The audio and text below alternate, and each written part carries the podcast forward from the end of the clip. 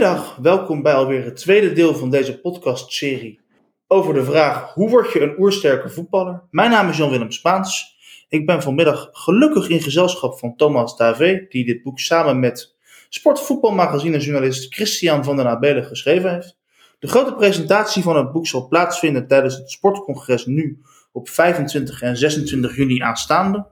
En de opbrengst gaat integraal naar SOS Kinderdorpen. Een belangrijke vraag die het voetbal al tijden bezighoudt is voeding. Nog altijd worden daar nieuwe inzichten over opgedaan. En zeker in de recente jaren is eindelijk komaf gemaakt met een traditie van vettig eten, van snoepen, van suikers in kleedkamers en rondom verenigingen op topniveau. Gelukkig kunnen wij vragen: wat zijn zo de belangrijkste voorwaarden van goede sportvoeding? Goedemiddag, ik denk, uh, ik zou een aantal um, punten willen uitlichten die een beetje controversieel zijn. En de bedoeling is om de mensen een beetje te verwarren. En um, een van de belangrijkste zaken die voor mij absoluut niet bij sportvoeding hoort, is zoogdierenvlees en zoogdierenproducten zoals melk en, uh, en yoghurt en kaas. Uh, dus als je kijkt naar, uh, naar, naar deze producten, vlees, ik heb het niet over gevogelte en ik heb het niet over kip. Maar als we eens kijken wat dat het inname van zoogdieren doet in ons lichaam, dan zie je dat dus een bepaalde mate van ontsteking uitlokt. En als een ontsteking uitgelokt wordt, dan kost dat energie. Dan, dan, dan verliezen we energie. En die energie die we verliezen, die gaat, is altijd ten nadele van het brein. Dus hoe meer ontsteking in het lichaam, hoe, hoe minder energie dat we over hebben in ons hoofd om de juiste beslissing te nemen. Want het is, dus tenslotte, het zijn onze hersenen die onze spieren aansturen om juiste acties te maken. En uh, ja, uh, dus wij zoeken eigenlijk naar, naar dat. Een, een term die ik zou willen introduceren is netto-toxiciteit. En netto-toxiciteit wil eigenlijk zeggen, is een voedingsmiddel uh, onder de streep goed of niet goed?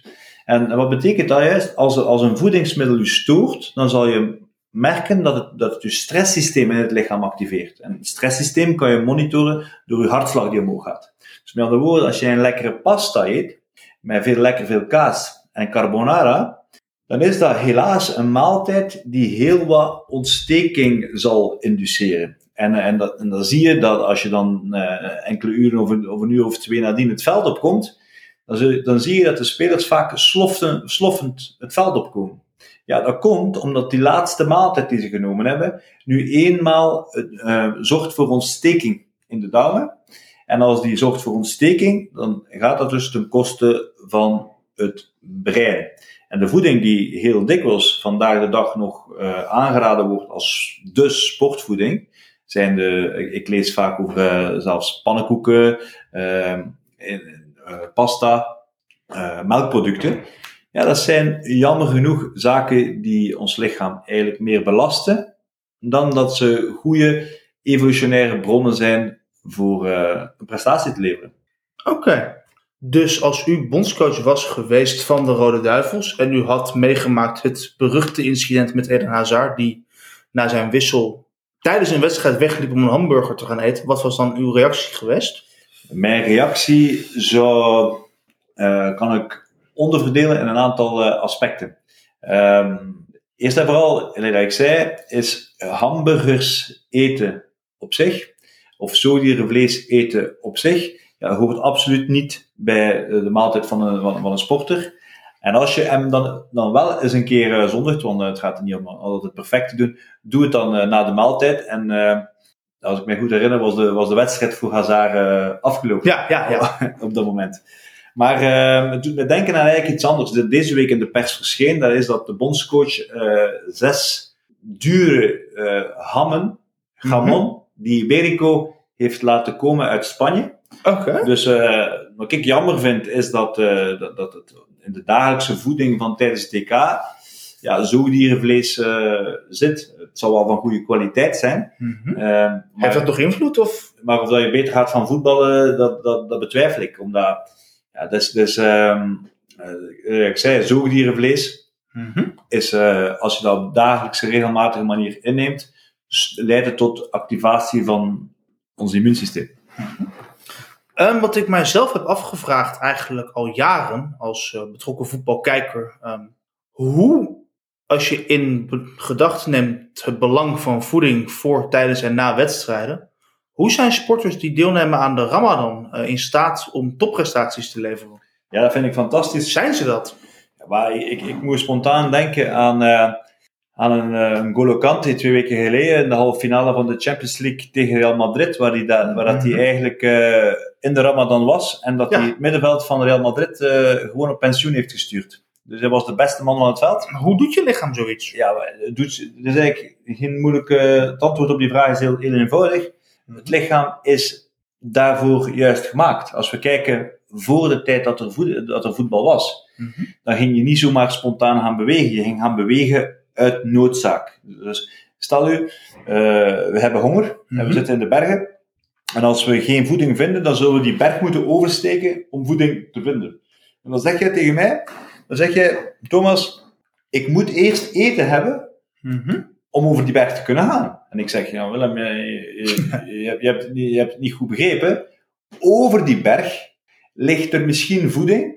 Mhm. En als er daar geen voeding ligt, dan zullen we verder moeten zoeken. Over de Dus- volgende berg. ja, dus per definitie, heeft, hoe heeft de mens evolutionair altijd moeten bewegen? Dat was altijd Mhm. zonder voeding. Want schaarste aan voeding was juist een reden om in beweging te komen. En in, in onze maatschappij, in onze cultuur, in onze sport, maar in onze maatschappij in zijn algemeenheid, zeggen we van, eh, als kinderen geen honger hebben, 's ochtends zeggen ze, je moet eten.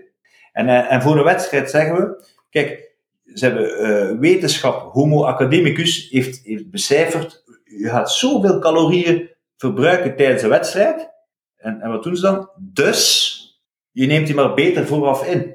En, en daar is er, is er een, een, een kronkel die ik niet zo goed snap. Want, want als je het evolutionair bekijkt, we hebben altijd nuchter bewogen om voeding te zoeken. En als we voeding eh, eh, gevonden hadden, konden we eten. Dus eigenlijk is, is de wedstrijd is als het ware het zoeken naar voeding. En nadien kan je eten. Dus met lekkere honger Mhm. op het veld staan, zou eigenlijk de enige juiste manier moeten zijn.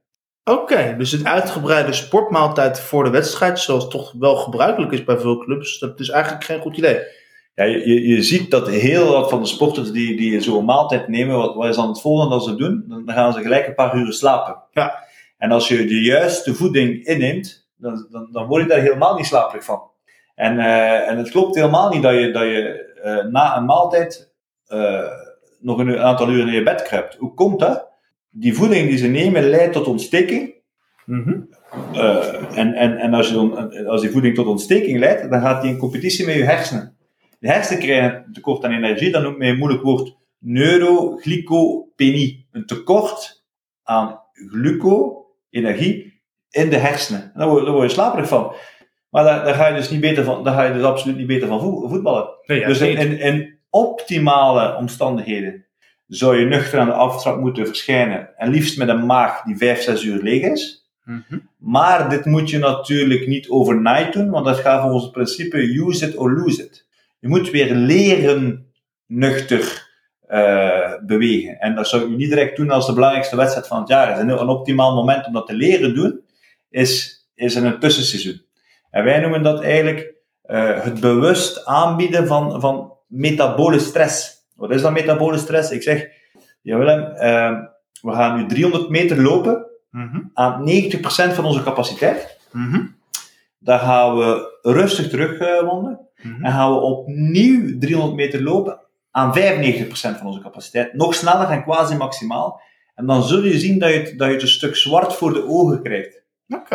En dan ga je dan bewust gaan uitlokken om die hersenen een beetje te stressen. En dan gaan ze de oeroude programma's die we niet meer gebruiken, met name om zichzelf te voorzien in energie als er een energieschaarste is. Dus ik heb honger.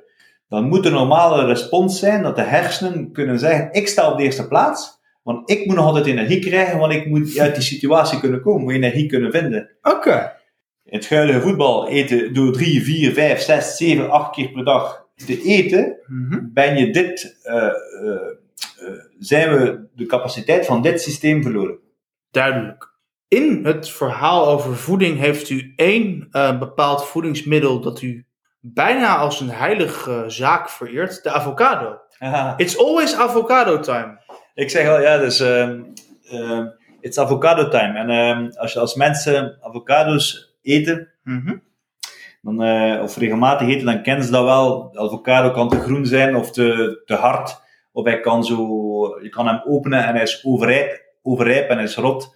Dus voor een avocado is er altijd een goed moment. En eh, vandaar dat is gezegd dat in een, in een, eh, in een post, it's avocado time. En daarmee bedoel ik, it's the right time om, eh, om de sportwereld te challengen met een aantal logische ideeën die we klakkeloos overgenomen hebben. Maar dat was uw vraag eigenlijk niet, dus dat was de metafoor. Kijk, stel nu, als je mij vraagt, Thomas, je mag één verandering doen in, in, in, eh, de sport, maar het is voor de wedstrijd van morgen. Dus niet iemand die het concept al uitgebreider toepast.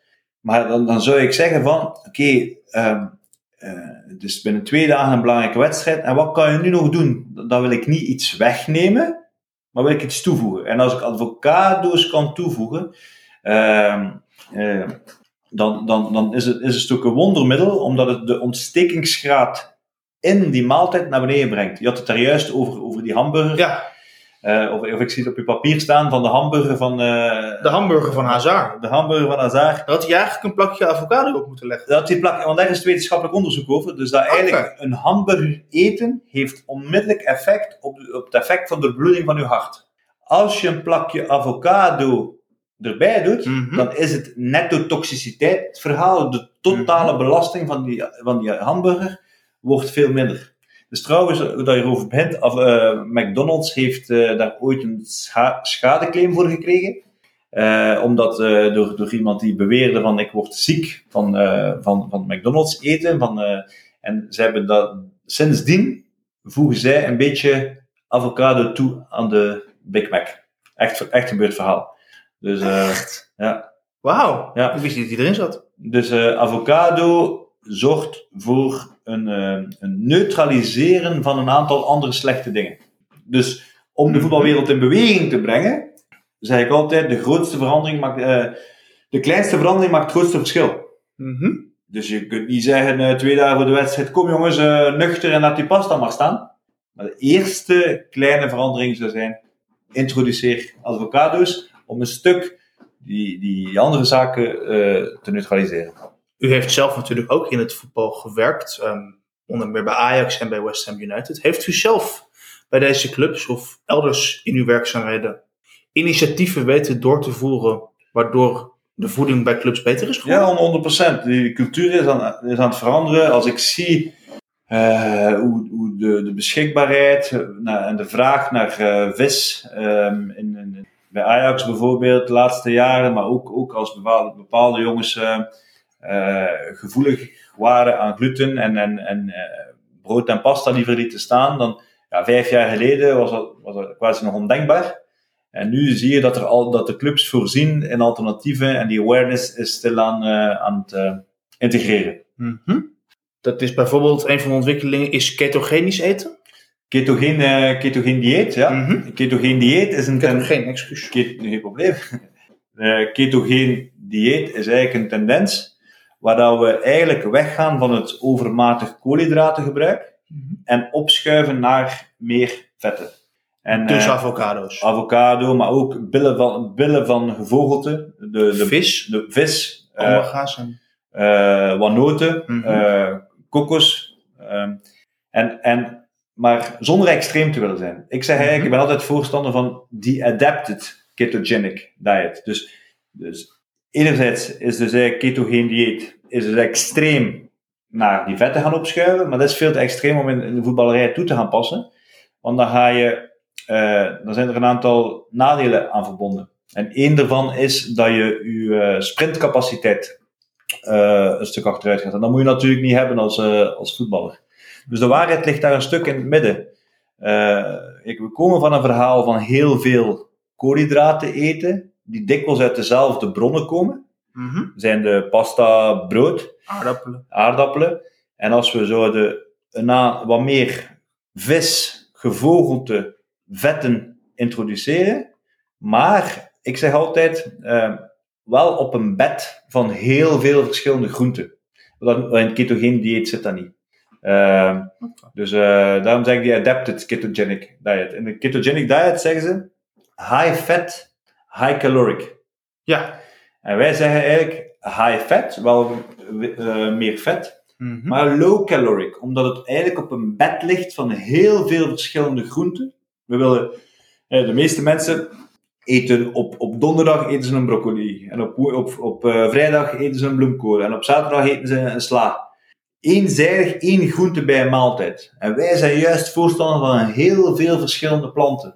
Mm -hmm. En daarom kom ik tot low caloric high fat. Wel, wel veel vet, maar door ook heel veel planten die een lage calorische dichtheid hebben, uh, kom je tot het, uh, tot het low caloric gegeven. Dus we komen van iets van heel veel koolhydraten. We gaan niet naar het extreme ketogene dieet.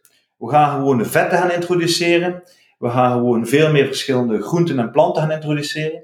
En we gaan de traditionele koolhydratenbronnen vervangen door een aantal zaken die werkelijk belangrijk zijn. En dat zijn bijvoorbeeld vergeten groenten. Dat zijn koolhydratenbronnen die, niet, die mensen niet kennen. Maar ik denk aan pastinaken, ik denk aan uh, knolselder, ik denk aan uh, zoete aardappel. En dat zijn evolutionair veel meer bekende middelen. Dat zijn middelen die Homo sapiens honderdduizenden jaren heten heeft. En die, die werken werkelijk als een medicijn. Dus als we een aantal van die zaken zouden introduceren en zo geleidelijk aan weggaan van de, eenzijdige zaken die we vraag mee gestart zijn, dan denk ik dat we op de goede richting zijn. En waarom? Omdat het dus allemaal zaken zijn die de nettotoxiciteit verminderen. Die zaken leiden niet tot ontsteking. En uh, om, om dit af te ronden, kun je eigenlijk zeggen, het allerbelangrijkste van een maaltijd voor op de dag van de wedstrijd is, als je eet, zorg er dan voor dat die maaltijd de hersenen niet stoort. En om dat te doen, is het interessant om op te schuiven naar de zaken die we zo net hebben benoemd. Duidelijk. Oké, in dat geval um, hebben wij ook dit onderwerp behandeld. Ik dank u zeer voor het luisteren. Ik dank Thomas voor zijn expertise. En uh, hopelijk uh, mogen we u bij de volgende aflevering opnieuw begroeten.